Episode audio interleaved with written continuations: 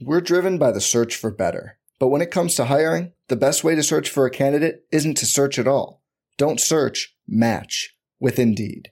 Indeed is your matching and hiring platform with over 350 million global monthly visitors, according to Indeed data, and a matching engine that helps you find quality candidates fast. Leveraging over 140 million qualifications and preferences every day, Indeed's matching engine is constantly learning from your preferences Join more than 3.5 million businesses worldwide that use Indeed to hire great talent fast. And listeners of this show will get a $75 sponsored job credit to get your jobs more visibility at Indeed.com slash BlueWire. Just go to Indeed.com slash BlueWire right now and support our show by saying you heard about Indeed on this podcast. Indeed.com slash BlueWire. Terms and conditions apply. Need to hire? You need Indeed. You don't want it. You don't need it, but you're going to get it anyway. The Kevin Sheehan Show. Here's Kevin. As promised yesterday, we're putting out a show today primarily for the purpose of playing the second half of my conversation uh, with Tim Legler. Uh, and that part of the conversation deals with Tim Legler's number one passion, the Washington Commanders. Yeah, he is a massive fan, as many of you know. And we talked all about uh, his thoughts on the season, his thoughts on the offseason to come, Ron Rivera, Scott Turner, Chase Young, the quarterback situation, Daron Payne. So you're going to hear Tim Legler coming up here shortly uh, on the Washington Commanders. If you missed it too, um, I'll include in the Legler uh, segment uh, his Super Bowl prediction. Uh, so you'll get that uh, at the end uh, as well. And also, let me just tell you stay tuned at the very end of the show for our all time favorite Super Bowl highlight. Uh, the show today is presented by MyBookie. MyBookie has designed a unique deposit bonus that lets you cash in and cash out quickly. This is for listeners of this podcast. You have to use my promo code KevinDC, but you make your initial deposit, you wager that amount, and you're eligible to cash out immediately if you win that bet. This is perfect for those of you who just want to bet the Super Bowl uh, tomorrow. By the way, uh, my bookie still has uh, the Eagles at minus one and a half. They still have the total at 51. I didn't mention, uh, as an aside, the two prop bets on the show yesterday that I've made. Number one is I played Kansas City on the alternate line at minus six and a half, plus 212 because I like the Chiefs, as I've mentioned, uh, to win by double digits. And I also played Isaiah Pacheco two touchdowns or more at plus 800. I thought about Jerick McKinnon on the same uh, bet. Uh, but I bet Pacheco. I love Pacheco. He's been quite the revelation this year. Seventh round pick out of Rutgers. My God, does he run hard and does he run with urgency? And I just think the Chiefs, if they end up winning this game, are going to be pretty balanced. I think they're going to be able to run the football. Teams have at times been able to run the football against Philadelphia, and I think you have to stay balanced against against the Eagles. Can't give them, you know, the opportunities to tee off uh, with that pass rush. So those were the two prop bets uh, I have made so far. There may be another one or two to come. Uh, but Pacheco, two touchdowns or more, plus 800, and the Chiefs at minus six and a half on the alternate line. Plus 212, I'm getting back on that. But anyway, mybookie.ag, use my promo code KevinDC. Take advantage of this opportunity to wager your deposit one time, and then you're eligible to cash out immediately. MyBookie, bet anything, anytime, anywhere. So before I get to Legler, uh, there are a couple of things to get to because these things happened after the uh, time that we finished recording the podcast yesterday, and I'm in here recording it uh, this morning here on Saturday morning. First of all, The Athletic uh, late yesterday afternoon, early last evening reported that Josh Harris recently toured the Washington Commanders' Ashburn, Virginia headquarters. Um, so Josh Harris, one of, by the way, the two bidders that our guest yesterday on the show, Josh Kosman from the New York Post, and I would urge you to go listen to that interview. Josh, uh, you know, reported that the sale is not going well. He also believes that Bezos is very much in the running, but his lean was that ultimately Snyder wouldn't get what he was looking for and would figure out a way to try to hold on to the team when they get to the league uh, meetings in March. But if you didn't listen to that interview on yesterday's podcast, Josh was really good. And look, I emphasized who knows what to believe, who knows who's got the best sources and the best information. Um, there hasn't been a, a ton of reporting on the sale, and obviously nothing's come from the team or the league. Um, but Josh really had some new information. So I, I would urge you to go back and listen to yesterday's show. It's 30 minutes, uh, but it's worth it if you haven't heard it uh, uh, as of yet. But anyway, the athletic reporting that Josh Harris who, um, you know, uh, my guest yesterday, Josh Kosman, said is one of the two bidders right now. Josh Harrison, he had uh, another bidder who he referred to as a mystery bidder, with Bezos kind of waiting in the wings. Um, Josh Harris recently toured the Commanders Ashburn, Virginia headquarters, according to The Athletic, a strong signal of interest that he wants to acquire the team. Now, look, you know, in the process of doing due diligence, if you are interested in acquiring anything, uh, you're going to tour the facilities. Um, so, what this confirms is that indeed Josh Harris is one of the bidders for sure. I don't think he'd waste his time touring the Ashburn headquarters.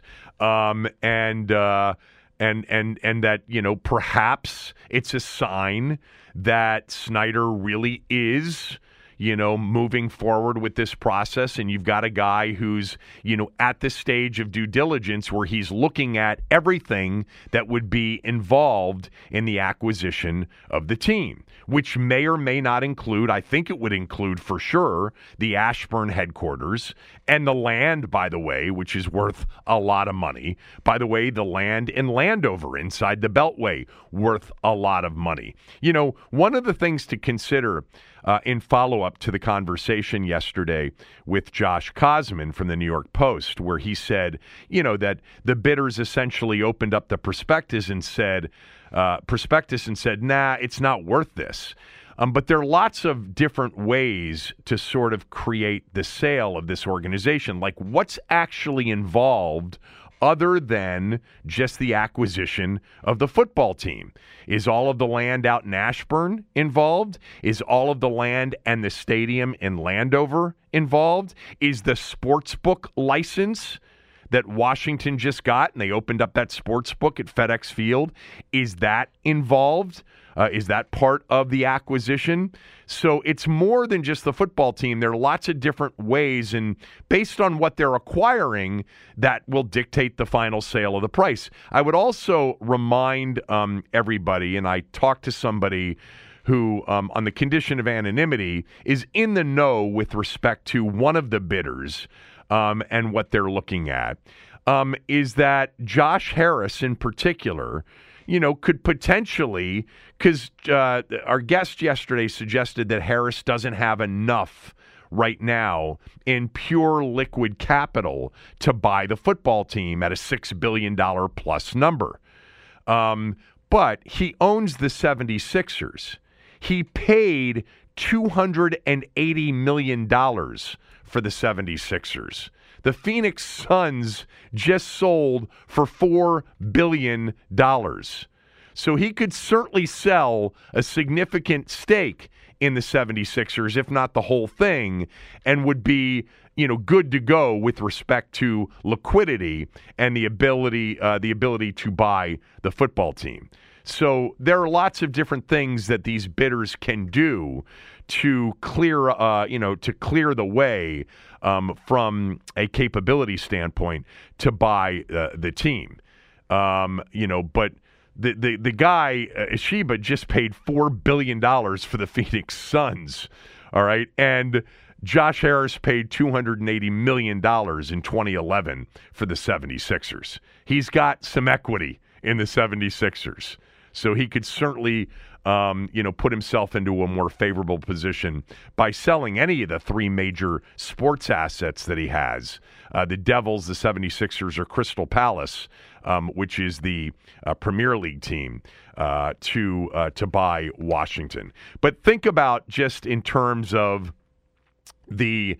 Um, you know, Josh Harris specifically, you know, uh, uh, the ability that he could have selling different assets to create the opportunity from a liquid standpoint to buy the team. And then also think about, you know, the sale of the commanders. What does it include? What doesn't it include? Because I think one of the things that came out of my conversation uh, with uh, Kosman yesterday from the New York Post is that, you know, he suggested that Washington isn't worth that much more than Denver. And I said, well, the markets are much different than one another um, which he conceded.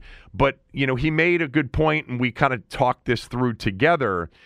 You know, Washington has more challenges than Denver. First of all, you got to build a new stadium, massive cost. Secondly, Denver didn't lose two thirds of what the fan base, the customer base, used to be.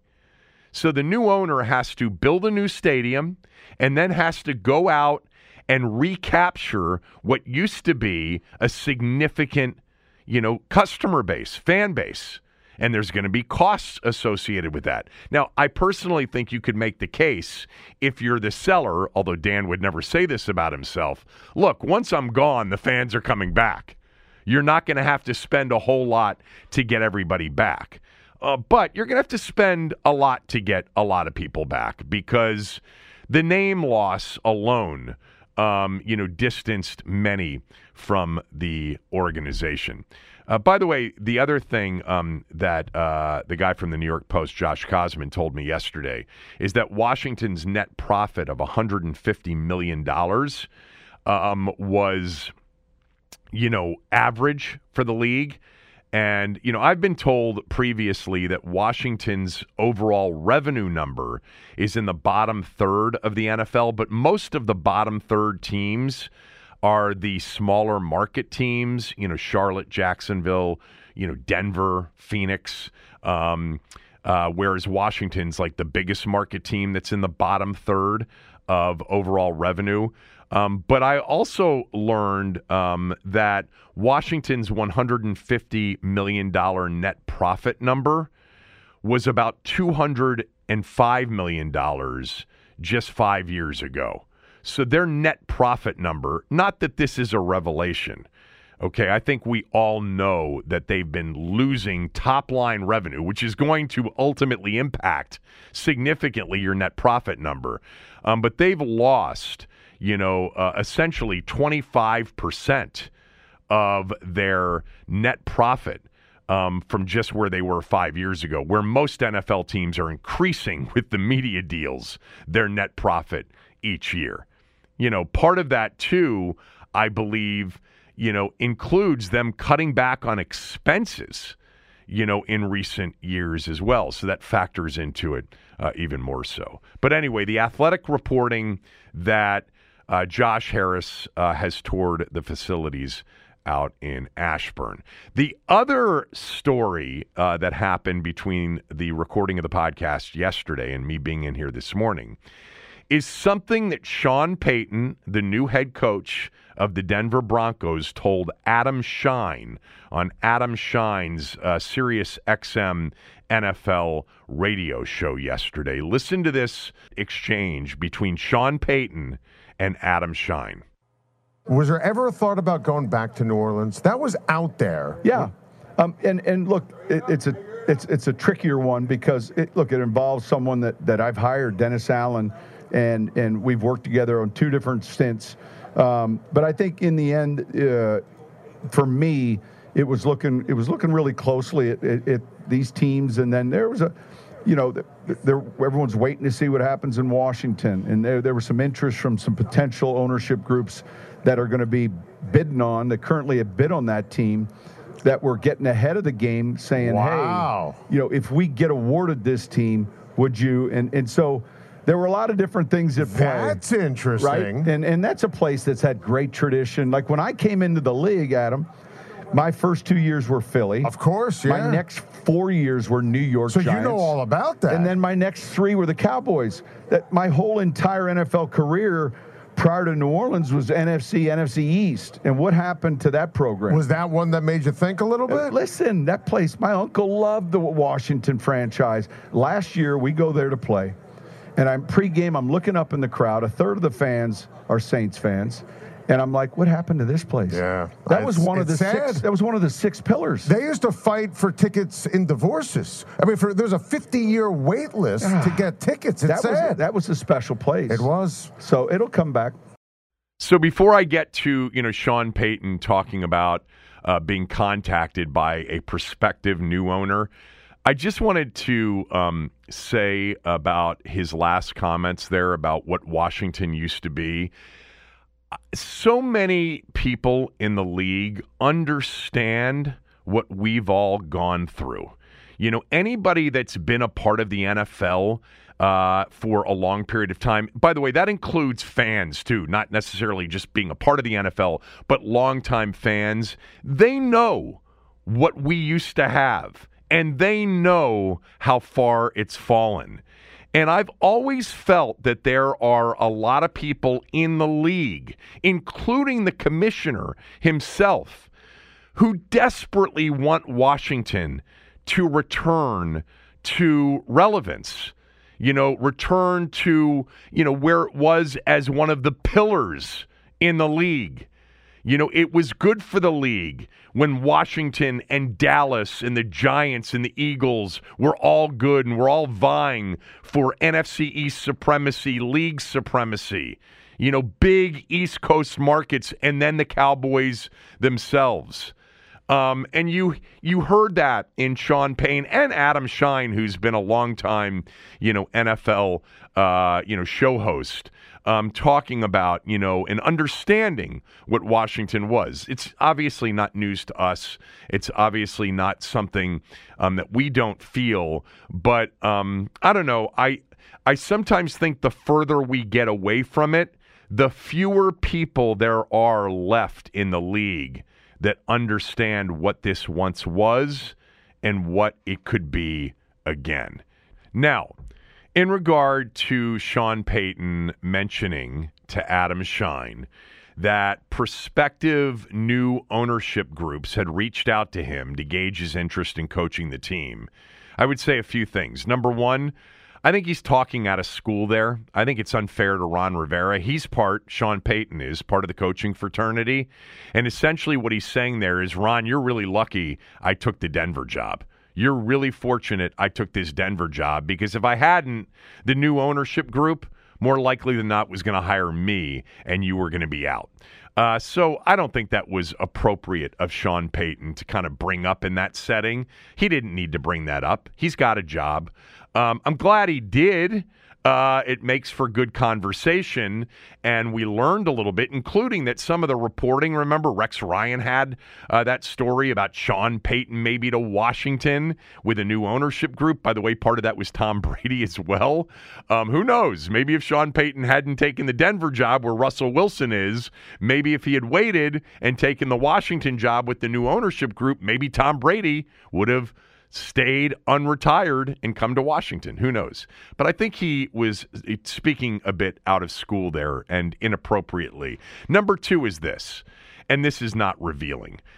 Ron Rivera, if he makes it to the 2023 opener, which there's a chance he won't, because if the new ownership group takes over end of March, it's still possible they could boom everybody and bring in their own group then. Look, right now, Arizona doesn't have a new coach. Indy doesn't have a new coach, and we may only be six weeks away from a new owner in Washington. So it's possible that Ron, if the new ownership takes over, you know, end of March, doesn't even make it to 2023. But if he does, and I would bet that he does, he's on the hottest of hot seats entering 2023. Nobody's on a hotter seat entering 2023 than Ron Rivera. Um, he'll be the number one coach you know, in terms of hot seats um, when we open in September of 2023. Now, it's possible Sam Howell's the right guy. They've got a good team. They go 10 and 7. They win a playoff game. Remember when Dan took over in 1999, Norv was still the head coach. They went 10 and 6. They won a playoff game against the Lions. They had a chance to get to the NFC Championship game but lost 14 to 13 to Tampa Bay in the divisional round, a game that was certainly winnable. And Norv came back for 2000. Uh, and then, of course, got fired at the end of that year.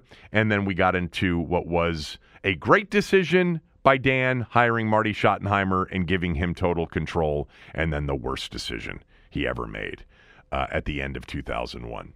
But anyway, those are two quick thoughts on Sean Payton's um, comments yesterday. All right, up next, Tim Legler, the second part of the conversation that I promised you yesterday, all on the Washington Commanders, uh, Tim's favorite team. We'll get to that right after these words from a few of our sponsors. We're driven by the search for better. But when it comes to hiring, the best way to search for a candidate isn't to search at all. Don't search, match with Indeed. Indeed is your matching and hiring platform with over 350 million global monthly visitors, according to Indeed data, and a matching engine that helps you find quality candidates fast. Leveraging over 140 million qualifications and preferences every day, Indeed's matching engine is constantly learning from your preferences Join more than 3.5 million businesses worldwide that use Indeed to hire great talent fast. And listeners of this show will get a $75 sponsored job credit to get your jobs more visibility at Indeed.com slash BlueWire. Just go to Indeed.com slash BlueWire right now and support our show by saying you heard about Indeed on this podcast. Indeed.com slash BlueWire. Terms and conditions apply. Need to hire? You need Indeed. All right, jumping on with me right now is always one of my favorite people to have conversations with, especially about basketball, but also also about the Commanders, and that is Tim Legler from ESPN, a die-hard Washington football fan. Uh, and whatever time we have together here, he'd prefer that we just talk about that um, versus all of the NBA craziness. But look, eight, eight, and one this year. Rivera's now heading into his fourth year. There's a sale potentially happening, hopefully happening, although there's been a lot of different reporting on that. Um, what were your, we haven't talked since the end of the season. What was your overall takeaway from 2022? Uh, honestly, um, the way it ended overshadowed everything for me because I felt like, legitimately felt like Rivera sabotaged the, the, the you know the, the way they had played for a couple of months by making the decision to go back to Carson Wentz at the end of the year. It it just to me should have been beyond obvious to him to not make that move at that time. You put yourself in a position. Look, and and I'm one of those guys that no matter what the, our record is, no matter where we are, where we sit in the standings, whatever, I want to win every week. I, I, I just that's just the way I'm wired. I want to win every week, and now here we had put ourselves in a position you win two home games and you're in the playoffs. And there was a good chance the last game of the year the Cowboys weren't going to be playing for much. Now, as it turns out, they were uh, because of Philly. But you know, Philly got up so big in their game. There's a good chance, you know, maybe they pulled Dallas's starters in the second half of that game. So I was very confident about the Cowboys game. So really, it came down to the Cleveland Browns game, and I was in the stadium that day. And to make that decision to go back to a guy that was not very good in the beginning of the year and then sat all those weeks and you should have an idea of the pulse of the team, the pulse of the city. Did not want to see that happen, and he did it anyway. And I thought it was an arrogant move. And I thought even after he threw those couple picks early in that game, it was still a three to nothing game.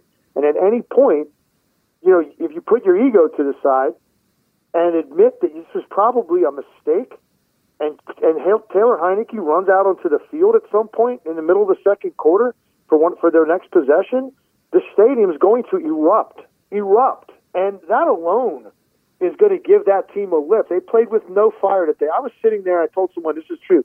I was sitting there in like the third quarter, and I could have had a conversation with any person on the other side of the stadium in a normal tone of voice. Can't believe because that's how quiet. Can't believe that's you were how there. quiet the stadium was. I can't believe you were there. Oh, how, there. how many games did you make it to this year? I made it to uh, all but two, and that was because I we went down to our Florida home for a little bit, and I just I was irritated. They weren't very good early in the year. Wentz was still playing, and I just was like, I am not flying back up to watch this slop right now because that's what I felt it was. Um, if if they had been if, if Heinicke had been playing or they were winning or I felt we had a better chance, I, I probably would have flown up just for the game and flown back down. So I missed two because I was in Florida and, and I saw every other game. I look. I don't want to go back and relitigate the Cleveland game. Obviously, he made the wrong decision to start Carson Wentz. There's no doubt about it. I think you and I were communicating, and we've been communicating on Sundays or Monday nights or whenever the games were throughout the year. Yeah. They wanted to make that move before the Giant game at home with the with the bye week, but that magical drive at the end of regulation that forced overtime meant that they were going to give Taylor one more shot. The offense had become stagnant, very stagnant. Now the move to Wentz obviously wasn't the move. Maybe they should have gone to Sam Howell. We're going to talk about him here in a moment. But the Cleveland game, here's the one thing that I have a problem with with all of the people and you're not the only one. A lot of people say, "How did he not see it and come out with Taylor Heinicke in the second half?"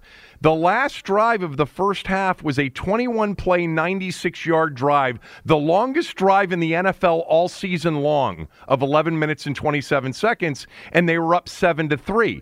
I agree with you that it looked very early on like Wentz was a complete mess and a complete disaster, but going in at halftime, he had, you know, they had converted one third down after another, a fourth down, they had a 7 to 3 lead, and then defensively in the second half, they got torched. They got a, a- obliterated. Three straight drives, th- 265 yards, and you know, and 21 points. Touchdown, touchdown, touchdown, and it was over. But but I'm not disputing it was a terrible call to go to Wentz. I just didn't feel even today, like a month, you know, a month and, and a week later, I did not feel at halftime like they should have made that move. No, no, no, Ke- Kevin. I agree with you. Based based on that last drive before the half, you don't make that move at halftime. Okay. You make that move in the second, in the, in the middle of the second quarter before that drive. Right. He was so bad early in the game, and he had a he had a play. He they remember he threw like the the screen pass Oh, back. They oh, yeah. backed up on their on their own end zone. That that, that and, and and I literally was I was at the game with my daughter, and I literally told my daughter, I know for a fact you would have completed that pass without question. He- he Like, choked. not an NFL player, and and so when I saw that, I was like, okay. This guy, number one, he, he's he's got the, you know all this rust from not playing. Two, it wasn't like it was great early where the city was in love with him. So he's feeling this vibe in the stadium that day. Everybody was kind of waiting to see the decision they were going to make leading up to that game. You're you're in a position. I mean, what what can you ask more based on what we've had in, in recent history with this team than hey, would you take two home games at the end of the year? You win them both. You're in the playoffs. And that's where we were at. People were excited to be at the stadium. They were excited. Well, I shouldn't say that. Well, actually, some most people were. By the time I sat down, people were actually. I talked to people near my seats like I do every week. People were actually feeling exactly what I was feeling that this guy was going to play again. So I'm saying, when you saw him early with the two picks and like that play, you're like, okay, this guy's rattled. He's not. He can't. He, he can't pull this off. And he then they gave him another drive. He gets the long drive, and I'm like, okay, let's see what's going to happen. I knew he wasn't going to pull him at halftime. I thought it should have been sooner than that, and Yeah. it never should have happened in the first place because they they did have momentum with Heinicke. Yeah, I know those last couple of weeks wasn't great, but bottom line was Taylor Heinicke did have a lot to do with why they were in that position. And you know how I feel about Heinicke, and I'm not like married to Taylor Heinicke being my quarterback going forward. I'd love to have something better. Carson Wentz wasn't it, and and he couldn't admit that based on the way the team had played and what he had seen. And Carson Wentz sitting on the sideline all those weeks, and clearly, clearly, nobody in, in that follows that team wanted to see that guy run on the field again, and yet he did. And I thought, I just thought it was an arrogant move because he was trying to prove that, like, oh, well, I knew better in the summer. This is an upgrade. I don't care what happened beginning of the year or how long he sat. I'm right, and I'm going to prove that I'm right. And I thought he undermined the team, and I thought some of the what happened in the second half of the defense, it, they get demoralized when it looked obvious that this team can't move the football offensively. And I think I think you have lapses in concentration defensively when you know there's going to be three and outs or there's going to be short drives or there's just going to be an inability to put points on the board. And that's kind of what I felt being in the stadium that day. I I, you know, there's no doubt he, he, was he was rattled. I mean, he gagged big time in this game. Uh, you know, I don't even know if it was the rust. I mean, when you throw a ball into the dirt on a screen, um, you know that's five yards short of the intended receiver. You're really tight. I mean, he was as tight as right, you as you could Squeezing get. it too tight. Squeezing Yeah. the ball too tight. Right. Yeah, and um, but uh, at the end of that half, they had something going, and then you know they had the lead, and I, whatever we could we could go on and on about the Browns game and Taylor Heinicke. The bottom line is their quarterbacking all year long wasn't good enough. You know, they Yeah, I Heinicke was like the 34th ranked, you know, PFF quarterback. Wentz was the 37th. Neither one of them. It was a very stagnant offense at times, given the the playmakers that they have. Look, I put a lot of it on the offensive line. The offensive line was horrible. It was horrible early with Wentz. It was horrible with Heinicke as well. But now that's done. So, what do you Yeah. want them to do at quarterback here in the offseason? Well, I- well, it doesn't. I think it doesn't even matter what I want because I know where this is going. And you know, it's funny. I, I got to tell you real quick. I was the last game of the year. Uh, was the only game of the year I did not watch live. I mean, you know, either. I thought you were going to tell me that you went to it. No, no. As it was happening, as it was happening, uh, it, it's the only game of the year I wasn't watching it while it was happening. I, I actually went to a high school basketball tournament that day to watch some of my buddies coach that were in a big shootout. These guys work my camp every year, and they they were actually fairly close to my house in Jersey. Um, so I was like, you know what, it's a good opportunity to go and spend the day watching high school hoops and see my buddies. And so I did that, and I, and I DVR'd the game. And I was like, when I DVR something, I literally do everything I can to avoid my phone because I don't want to know. Right. I just don't. I want to watch it as if I have no idea what happened. But unfortunately, I got this group of friends that, that are Redskins fans, and, and so my phone's like, and and and I'm just I'm not going to give you fully what they said, but the context of what I was reading was basically they were looking at the second coming uh, Oh, of Joe Montana Oh, and yeah. Tom Brady. Of course, of and, course. and so I'm going, I'm going. Oh hell! Like I can't wait to get home and watch this. So I got home and I watched the game, and I'm going okay. And here's my conclusion at the end of the game was, okay, he he has pretty good legs. Like he's a pretty good athlete. He had definitely had a couple of deep balls that that came out of his hands, like you know, just different than Heinicke for sure. Probably even Wentz. So I'm like, okay, he's got a pretty big arm. I think one was completed, one wasn't. He threw a horrific red zone pick.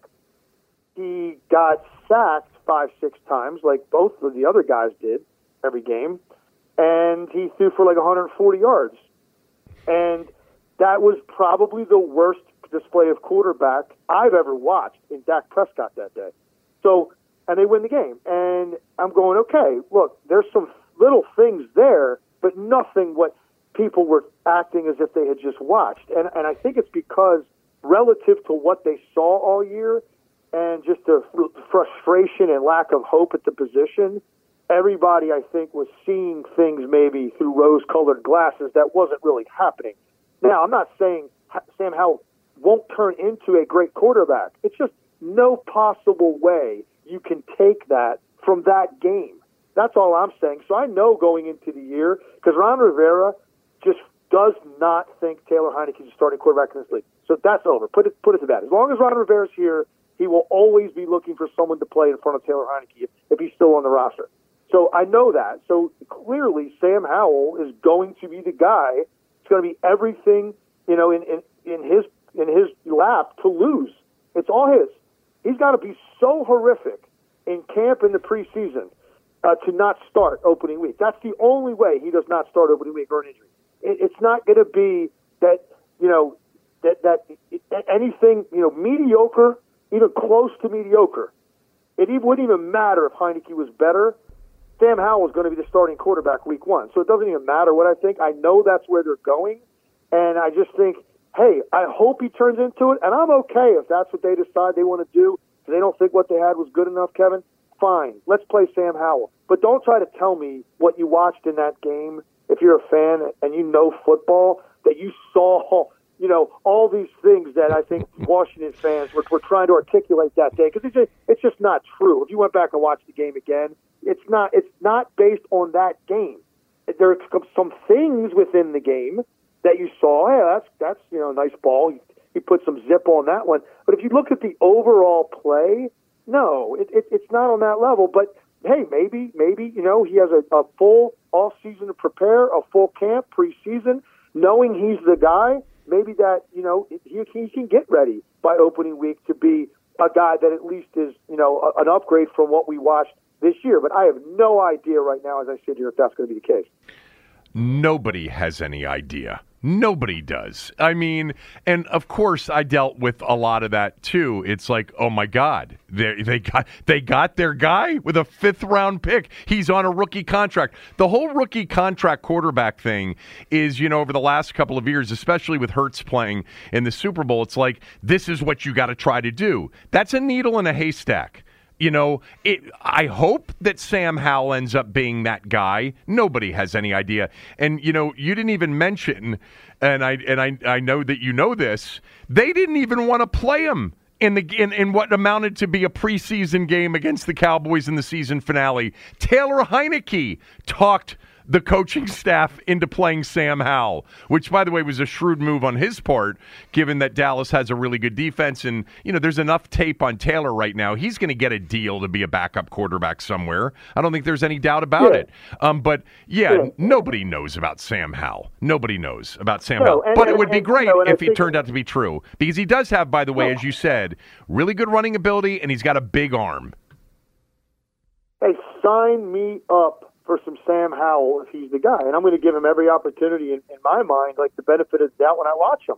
I'm going to I'm going to watch, but you know, 11 for 19, 169 yards, a touchdown, and a pick, and three sacks, and he ran the ball I think for like 30 yards. Dak Prescott was an embarrassment. Oh, that he was day. horrible and that so day. They win the game. They win the game 26 to six, and, and and that also I think added to the allure of Sam Howell, as if you know, this guy put this team on his back. And well, didn't they have a, they had a defensive touchdown to too, didn't they? Wasn't that a Kendall Fuller pick six game? That was when he threw. Well, Dak threw basically consecutive out. right, exactly. Uh, Kendall Fuller's side. The first one yeah. he dropped, yeah, and the second one he, ran back. Yes, so so yeah, that was. They also got help that day. So look, I'm you know, here we are going into the off season. Um, as usual, a mixed bag with this team. What I like, what I don't like. Um, and we're still again going into a season not really feeling stable at the most important position in professional sports. Here's a question for you because I've talked a lot about it. To me, this team and this roster is actually the, the, big takeaway from, you know, after the quarterback play and everything else. This roster is better than I thought it was at the beginning of the year. I think they've got a really good defense. I think it's a top 10 defense. It was per the Football Outsiders DVOA metric, it was number nine in the league. Um, I think they've got exceptional skill position players on offense. And I, if it were a normal ownership situation, which it isn't, and I think there's probably some level of spending freeze going on, they're not going to swing big. Ron Rivera talked about it. They tried to get Matt Stafford two years ago. They went big after Russell Wilson last year, and then they settled on Plan G, which was, you know, Carson Wentz after Garoppolo had surgery and anybody else that they were chasing. But to me, if if this were a normal situation, which it isn't, this would be the year with this roster that I'd swing big at Aaron Rodgers if he were actually legitimately available. Like I would go all in with a package of first round picks and everything else, and I would say, look, there's no Sam Howell's no guarantee. In fact, it's a long shot that he'll end up being a franchise quarterback. Not not wishing it, hoping that it turns out to be well, turn out well. Um, but what would, if it were a normal situation, would you be thinking big this offseason at the quarterback if there was somebody out there that you could get that you really liked? You know, when you just said that, my initial gut reaction was you know, immediately I flashed and pictured Aaron Rodgers playing um, at FedEx and in front of that crowd and the way that it is now, the pessimism that exists. It, it's palpable when you walk in there on Sundays. Right. Um, the coverage of the team, you know, everything that's kind of surrounding them. And I think, man, it, you know, this is a guy that is just, you know, and, and I, we all know how talented he is, but you know, he's he hasn't been to a Super Bowl in I don't know how many years, and he's still, you know, is basically revered. Um, and he was certainly in Green Bay, and now you come into this situation that's just kind of a mess. And how would he? How would he like handle that if he did not have success early with the team? Like, is he the type of leader that you would need, you know, in this situation? So that's the first thing that went through my head, as opposed to like a younger quarterback that was just, that that had a lot of talent that they could somehow get that was just so hungry, didn't care about any of that stuff because the guy wanted to go out and week and prove himself. I don't know if if Aaron Rodgers would be in that mindset in in that stadium for that organization. I, I just I don't know if that would be like a great fit um, with some of the things that you hear over the years about his personality type and whatnot. So I don't I don't know if he would be bought into it, and that's the problem. That's where you'd have a problem. He'd have to be completely bought into. Yeah, this is an organization that once had this incredible, you know, passionate fan base, incredible history of winning, but it's been so long now that I would love to be that guy to get them back there. You know, let's go 11 and 5, 12 and 4, win the division, and make you a legitimate Super Bowl contender. I don't know that he would be in that mindset because as soon as he would get there, I think he'd see there's a hell of a lot of dysfunction around here. I think that's totally fair. Um, because even when we've had conversations about Aaron Rodgers in the past, you know, it's been suggested, well, coming here, like nobody comes here to kind of salvage or resuscitate their careers. You know, it, it typically doesn't end well.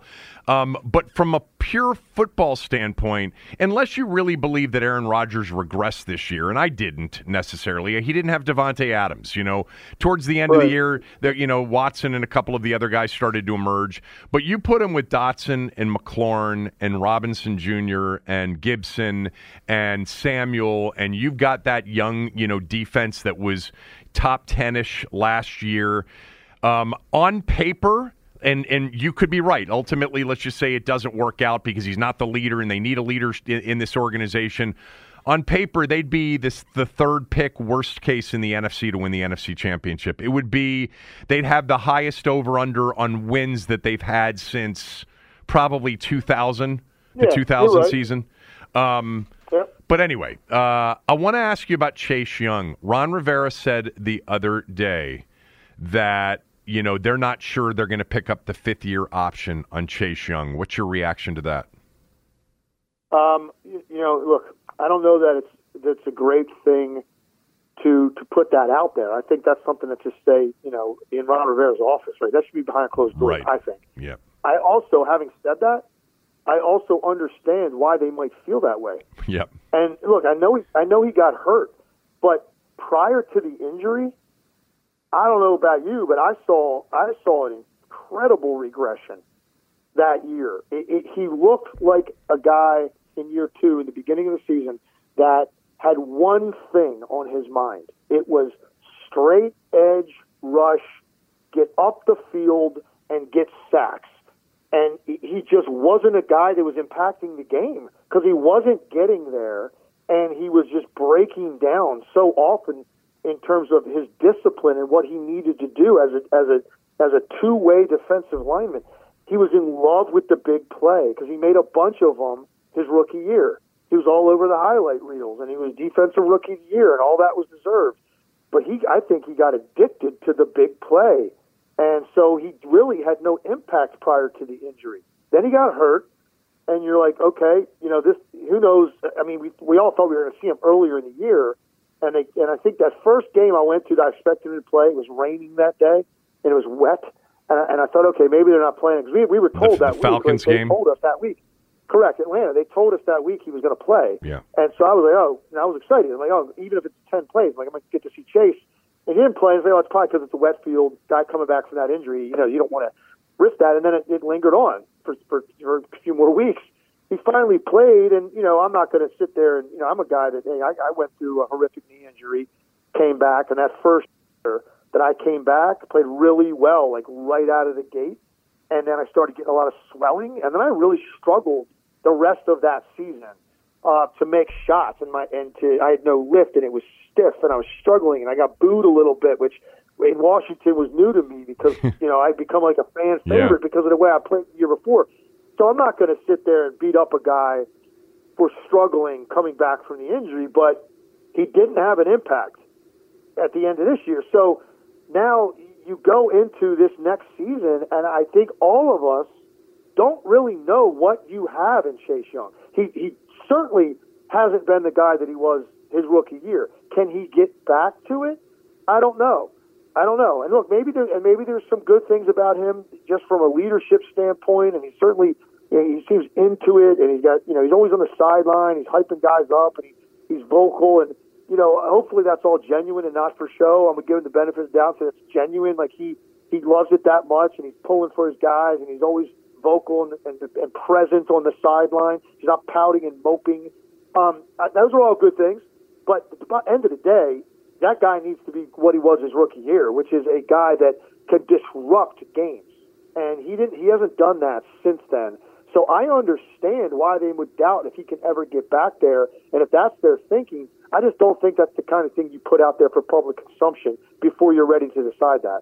I completely agree with you on that. I did think though that in the the three games he played in, I thought he looked as athletic as he did. I, I, you're right about the production. That's fine. Although I think he was, eh, he did have a couple of games in which I thought he was a factor in those games. But uh, but more importantly, I thought he looked like he had his explosiveness.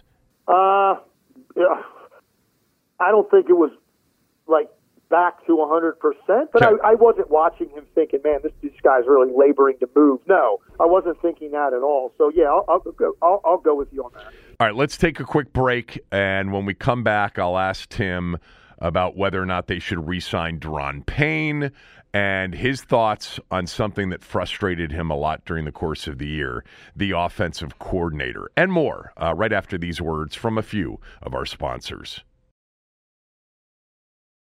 It's only a kick, a jump, a block.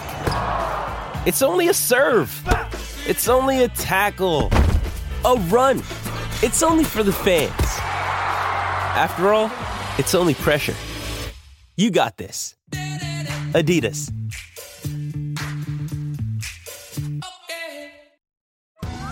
Survivor 46 is here, and so is On Fire, the only official Survivor podcast. And we have a twist this season. The winner of Survivor 45, Dee Valladares, will be joining us every week. We're going behind the scenes of the biggest moments, the how and the why things happen, and the strategy and analysis you can only get from someone like me, a Survivor winner. Listen to On Fire, the official Survivor podcast, wherever you get your podcast.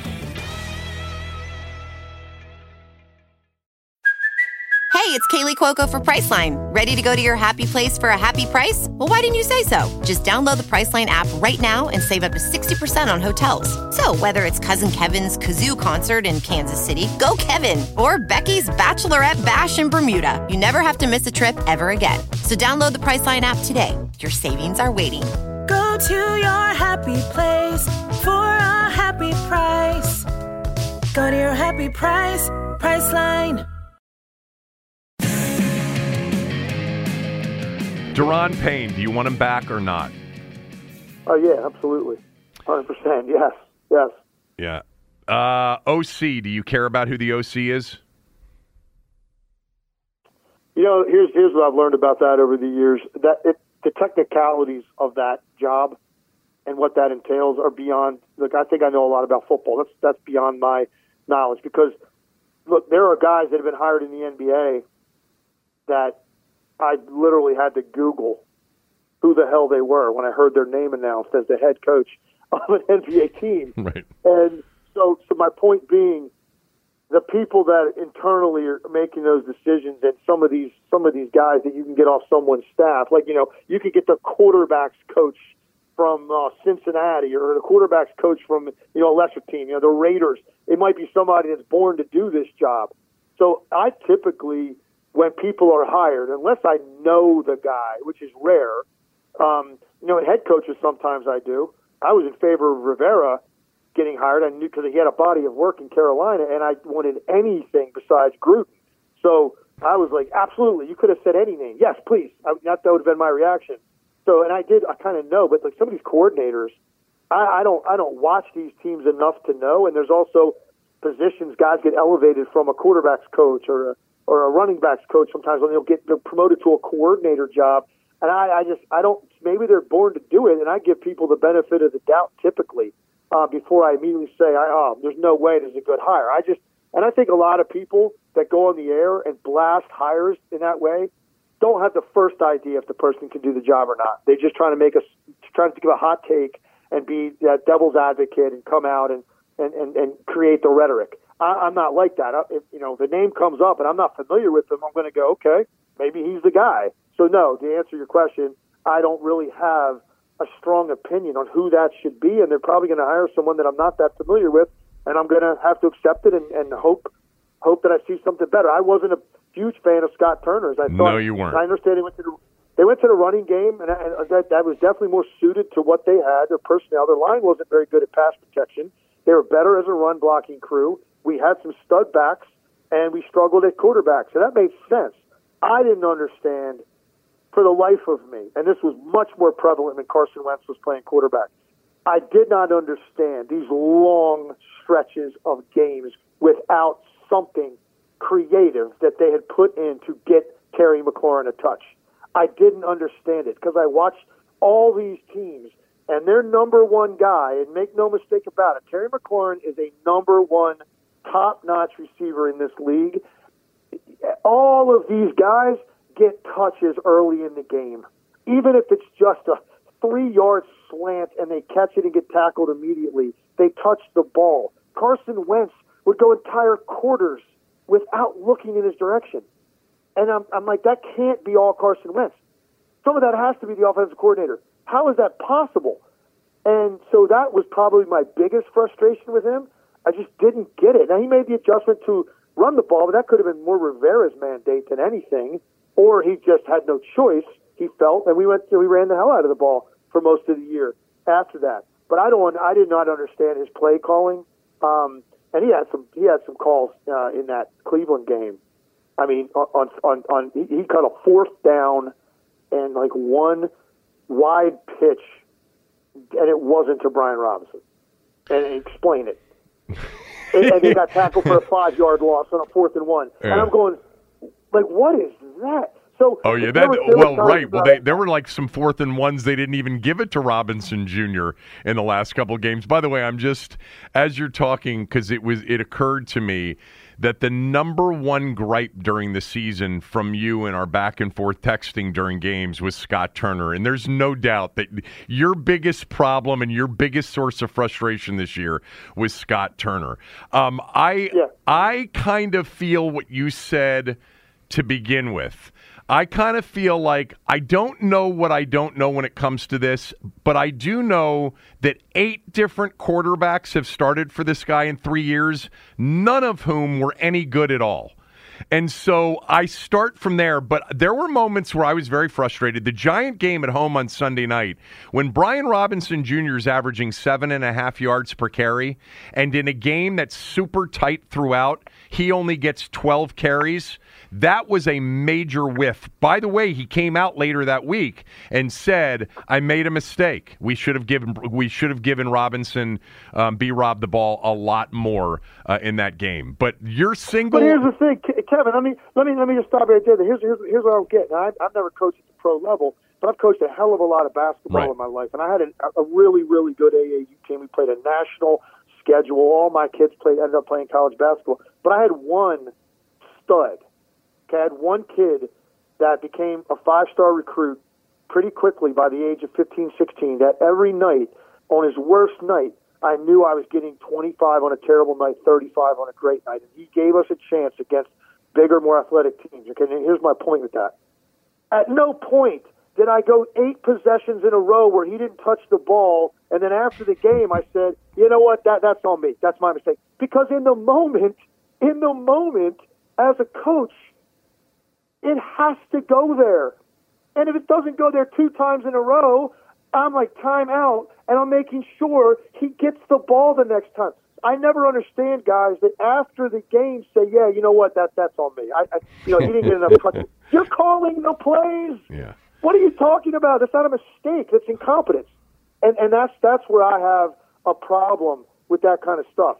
I wouldn't have been look, I wasn't to be devastated if Scott Turner came back, but I saw I, I was too frustrated too often watching the games. And it, and it looks like Rivera, like I said, I, I mean, you you could have easily most of those games taken a cardboard cutout, stood it up on the sidelines with his arms folded with sunglasses on, and Rivera could have gone to a dinner somewhere and been at a restaurant, and you wouldn't have known he left the stadium because he doesn't change the expression on his face. He doesn't change his his movements. His arm, every now and then he gets into it with an official, but for the most part, he's kind of watching what Scott Turner's calling. So I, that's why I probably expressed more frustration with Turner even than Rivera. Because if you think about it, if I'm like, if Rivera's not calling the offense or the defense, then what's left for him? Um, do we go forward on fourth down? Who's playing quarterback this week? Um, you know, do we kick a field goal or punt? Right, these are the kinds of decisions. Well, So you know what? He- he told- What else is he doing if he's not calling the plays on either either side of the ball? Look, the guy that came from Carolina, and I was a fan of the hire as well. I actually liked Ron Rivera, the coach in Carolina, and I, you know, and I looked at those losing seasons that So he had, I. and a lot of them were without a quarterback that was healthy. Um, I thought that their defense was always tough. I thought they were always disciplined as a team, and I thought truly the team, given the, the situation where nobody wants to come here, I thought they kind of, you know, for the lack of a better description, outkicked their coverage in hiring him. But I asked him when he was on with me all of 2021, once a week on radio you know, if he's a different coach, because it occurred to me that, you know, as a coach centric guy, you know, he's got all the football operation responsibilities, including personnel. And he said that he is a different type of coach in Washington. He was much more and has been more of kind of a CEO coach where the delegation of responsibilities to his two coordinators, I think, was much more significant than it may have been in, in Carolina. I don't think there's any doubt about it. So the folded arms, by the way, I love it. And, I, and people who are listening, this is what a real passionate Washington fan still sounds like. I can't get to that Yeah, level yeah. anymore. You know that about me. I can't. I was, I've, I've I was just going to say because Yeah. Maybe I maybe maybe for people listening, I, I, I, you know, if they think I'm coming off sounding No, or whatever, sounds passionate. The, the only reason is because I love this team and this organization and professional football so much. It's all I have. I think I texted you one time during the year. You were questioning how the hell could I stay this engaged still, and I said, "What is a man without a football team to love?" Right? I, and you said something like that should be engraved, or I don't remember how you Yeah. phrased, but like, that's, and that's really how I feel. And guess what, Kevin? It's the only team because, you know, okay, I, I, I don't like now my alma mater in basketball. Like a lot of people love their alma mater. They've Yeah. been terrible for 30 years, and they've made a bunch of bad coaching hires. And it, it it's you know, it's it's it's I, and and like I wasn't that connected necessarily to the coaching staff when I left because they came in middle of my career. They, my guy got fired after my sophomore year, so you know how that is. Yeah. And I had two great years for the new staff, and I ended up, you know, playing in the NBA for ten years. But it, it's different. They didn't recruit me. It, it, it was, it was just, it's just a different vibe. The guy that brought me there was like a second father to me, and then he was gone one day. You know, so um, I don't have that that passionate love to, for that. We didn't have a football team at LaSalle, so I can't even get into that. Um, I grew up a Notre Dame fan because we were, you know, a Catholic household. Right. That's the team we loved. Yeah. The Fighting Irish, right? So Yeah. Lindsey, you know, that Lindsey Nelson. Let's. Lindsey Nelson. After an ex- exchange of punts, we moved to further action in the third quarter. That's it. My baseball teams, they were good, better this year, man. Orioles were fun to watch this year, but look, look how bad they've been for how long. And then the NBA. What else do I know, have? I played for a number of teams, but it's like I don't. It's not like um, you know, I I follow the whole league. Is what I'm saying. I don't have I root for style of play in the NBA because, like, I you know, if I got to watch a game, I want to be entertained. So I like certain teams Mm-hmm. because of the way they play. But it's not like I sit there and if if a particular team loses, I lose no sleep. Other than this football team, this is the one team that could do this to me, and that's why I, I sound the way I. No, I think it's interesting because I, there's no doubt that for a lot of us, you know, we would have. I say the same thing now about Maryland basketball. What else do I have? I mean, that is that is my number one passion. Um, and it used to be a dead even tie between Maryland basketball and and the Skins. And I, I've I've said this many times, like for guys like you and Steve Sands and a lot of the guys that I know that are huge fans of the team but haven't lived in the market forever, that your passion hasn't died. For everybody No. that's lived the day to day disgusting, you know, run of the Snyder um, era, uh, th- that's where you know two thirds of the fan base essentially has been run from. It hasn't been run from those that live outside the market. I've always had a theory on this, and it, this does not apply to you, um, but I think it applies to a lot of people when they move from their hometown to a new area. They like to fly their colors. You know, they like to say, "Hey, I'm a DC guy, I'm a Skins guy," and they're they're going to die on that hill as bad as the team is, and it's kind of what they get labeled at in their new town. That's not you, obviously, but I think a lot of people that, that's why it's hard for them to give it up. Um, but I think when you're here living the day to day of it, that it's been a slow burn over a long period yeah, of time, and, and I totally understand it. All right, let's finish it up uh, by getting your Super Bowl pick. You know, since I'm such a diehard Washington fan, I can't possibly root for Philadelphia. so, and and so in this case, I don't have I don't have a dog in this fight.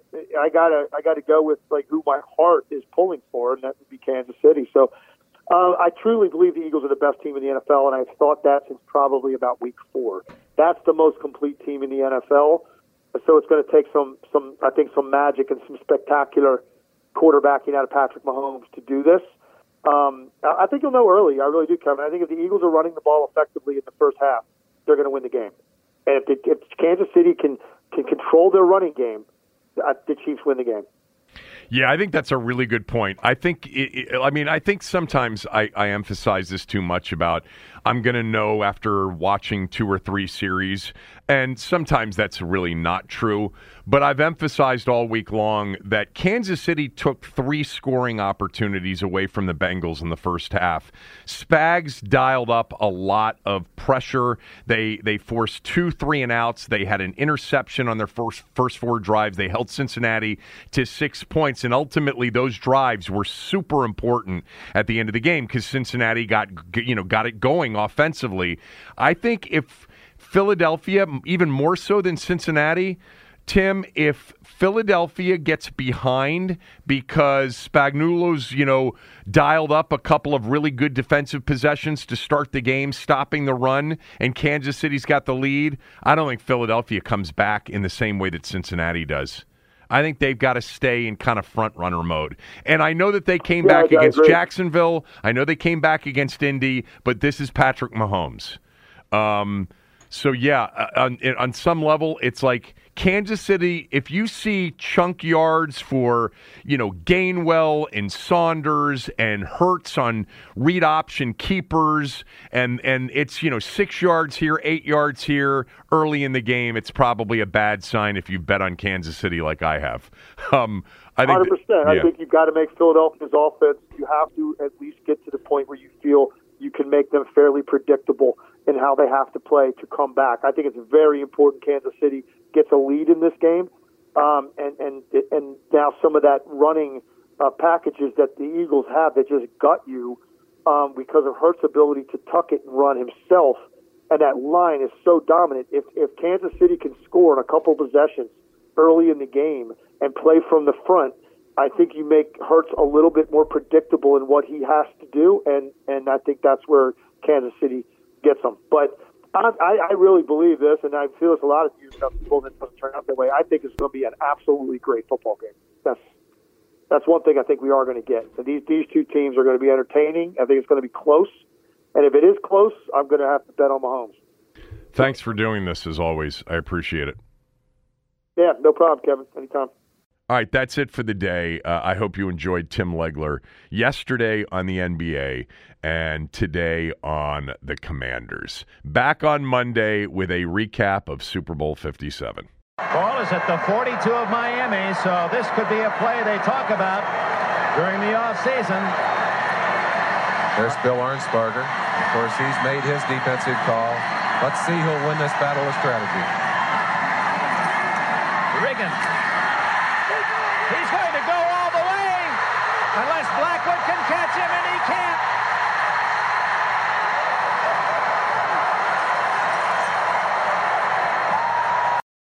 Without the ones like you, who work tirelessly to keep things running, everything would suddenly stop. Hospitals, factories, schools, and power plants, they all depend on you. No matter the weather, emergency, or time of day, you're the ones who get it done. At Grainger, we're here for you with professional grade industrial supplies. Count on real time product availability and fast delivery. Call clickgrainger.com or just stop by. Grainger for the ones who get it done.